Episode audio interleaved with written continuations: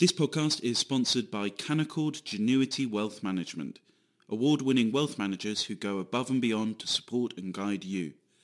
Visit candowealth.com to start building your wealth with confidence.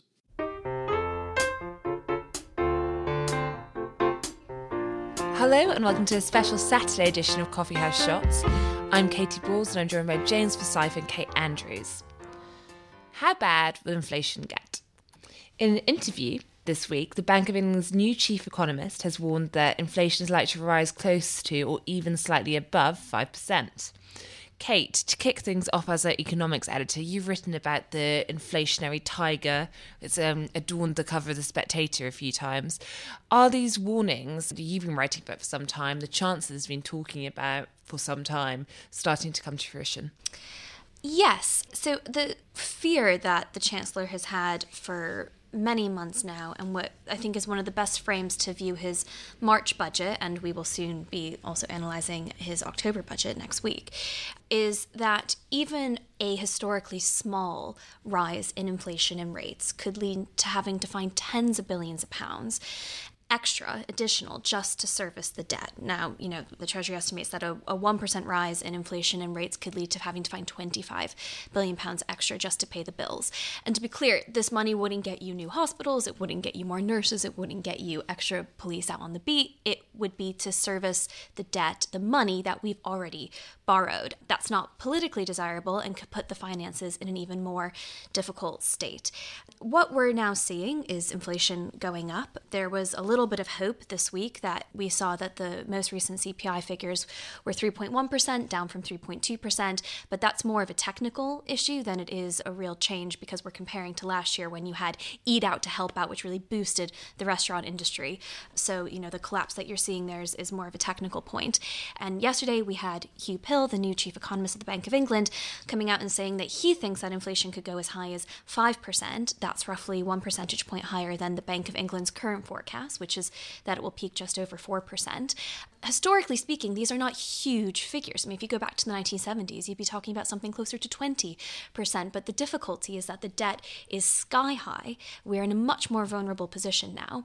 And the Chancellor, even if he does have a bit of extra fiscal headroom in the upcoming budget, will be nervous to spend it or to dedicate it to anything but preparing for having to um, hike uh, the amount of money that it's going to take to service the debt. I think there's the Huw Pill interview is very interesting. He is regarded as an inflation hawk, and I think it's another sign of the Bank of England's change in language. You know, he says a rate rise in November is now a live discussion, and you know, that follows on from some of the, the Andrew Bailey comments, which have got the markets very excited, expecting interest rate rises. I think that you know the Bank of England you could say has consistently underestimated how high inflation would go and how long it would last for. You could definitely say that. Um, they have. and I think it is interesting that in this interview, Pill is basically still saying that he thinks it's transitory, but transitory for a longer time, which raises an interesting question about how long things remain transitory for. But I thought I thought what was interesting was he is explicit in this FT interview that even transitory inflation he thinks could require an interest rate response because it is so above target. I think that is significant. Now, I think that the risk that the three of us could descend into to groupthink. So, when I wrote a piece recently about inflation, about how high it could go and the, the worries about it, a very distinguished economist replied to me saying that he thought I was I was wrong. So I said why, and, he, and their argument, interestingly, is that Evergrande, the Chinese property firm, is, is so going to depress the Chinese economy and Chinese demand that inflation will actually fall back to lower levels because you essentially reduce Chinese demand. The global effects of that are, are such that, that you don't have very high inflation. But I, I still think, though, when you look at the amount of money swilling around the system because of all the stimulus measures taken during COVID. We don't know the precise size of it yet, but how much money Congress is likely to vote through. And you look at the inflationary pressures that are being caused by these supply chain crunches. Now, these supply chain crunches, you know, there are very serious logistics people who think these supply chain crunches will carry on into 2023 right now we are in 2021 now if that is right i fail to see how that isn't inflationary. We're already seeing that you know you talk to people involved in in the ports industry. One of the problems they say is that firms are responding. This is when, to invert the phrase, private virtues become public vices. So companies are responding to reports of supply chain crunches by ordering more of the kit than they otherwise would in the belief that this will keep them going for a longer period of time. They're also prepared to pay a higher price for that. That is exacerbating the supply chain crunches and also will push on inflation. It's very interesting that even this Biden administration plan to get the Port of LA working 24 7 doesn't seem to be having a huge effect. And part of the problem is things that I didn't realize is that these people who move things around the port, they're, they're only paid once they're given a container to move. And they basically have worked out that they're now waiting hours to get a container to move, and they're not inclined to basically give free labor. And so, when you consider all of these factors going on, I think it is likely that this inflation will, will last for longer in the system at an elevated level. And I think that what Huw Pill is clearly indicating in this interview is that you know he feels that the bank should raise rates in response. Now he is still talking about only going to the pre-COVID rate of 0.75, right? And I think if that is the case, I think the, you know the effects in terms of how the public feel it will be relatively low. But I think anything much higher than that, people will really begin to start feeling it because you know mortgage owners. There's been a decade where the bank rate has been below one percent. As soon as that goes above one percent, I think a lot of people will will begin to notice it.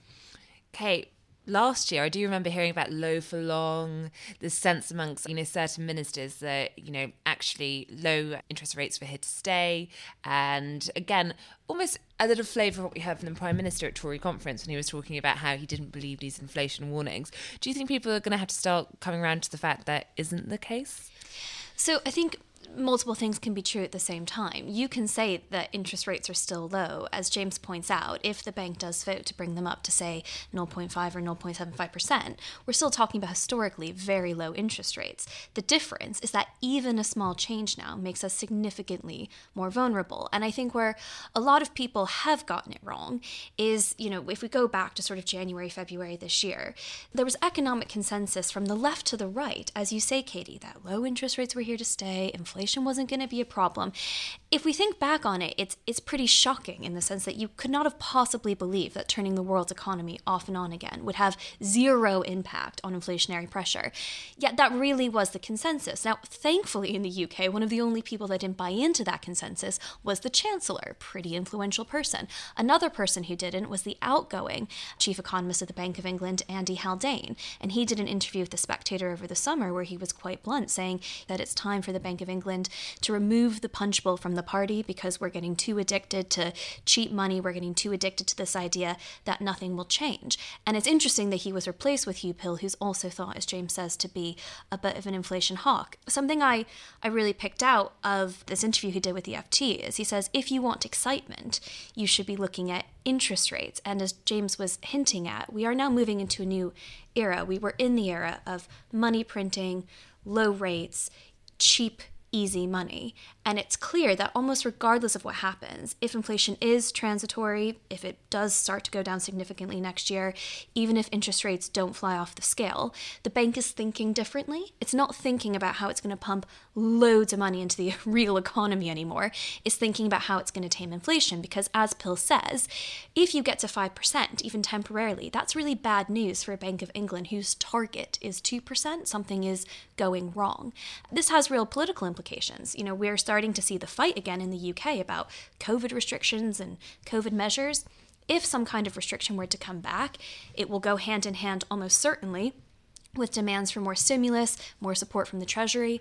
The Bank of England, I mean, it's not this explicit yet, but if you want to read into it, there's a bit of a signal now that the Bank of England may not be there to make sure that there's always money to spend in the coming months and years because of these inflationary pressures. And I think, you know, it really is a very, very difficult thing to predict. I don't envy the Bank of England having to do it and having to own up to the fact that in many places it's gotten it wrong. But what I still do find so surprising is there was this overwhelming consensus that we would just not have to worry about this ever again, as if we were living in some kind of new economic model and as if all the old rules didn't apply. I think the fears and the worries and the changes we're seeing now remind us that, oh no, actually, the principles haven't changed. And as Friedrich Hayek once said, once the inflation cat is out of the bag, it's very difficult to put it back in, which is why the bank is getting much more serious about this. I think whenever you hear people say this time it's different, you should be very skeptical because that normally means that some economic disaster is about to come 'Cause it's not different. track. so that is a kind of worthwhile. But we were in that phase, weren't we? Yeah, I I mean, there, everyone, not everyone, but a lot of people, and it really didn't come down to political allegiance either. We're saying this time it's different. Yeah. I think there's a very, very interesting question coming about. I also think that the Bank of England felt it could do a lot of the QE that it, it did during COVID because it felt that it's sufficiently independent that it could mm-hmm. it could demonstrate this. But I think there's also the bank is going to want to get away from monetary policy being being monetary policy in the UK since 2008 has been essentially the major policy lever used. I mean, there are real questions about how healthy that is because, you know, the Bank of England is an independent body. It is not elected. It is not democratically accountable. Indeed, the bank gets very upset if anyone tries to hold it to account. When a House of Lords Economic Affairs Committee talked about the bank being addicted to QE, the bank, bank did not take it very well at all. And I think it would be better if we moved away from using monetary policy as the major economic lever because I think it, I think it brings with it lots of complications. And however much the bank doesn't want to get involved in politics, if it is the major policy tool being used, that does bring it into the political sphere. However much it, its decisions are not party political. Thank you, James. Thank you, Kate. And thank you for listening. And while we have you here, if you fancy after this podcast reliving Brexit, the highs and lows, but with a front row seat on what it's like to try and force a Brexit deal, get agreement for a Brexit deal through a divided House of Commons, do check out the latest episode of Women with Balls, where I speak to Nikki da Costa, the former number 10 head of legislative affairs. Just go to www.spectator.co.uk forward slash balls.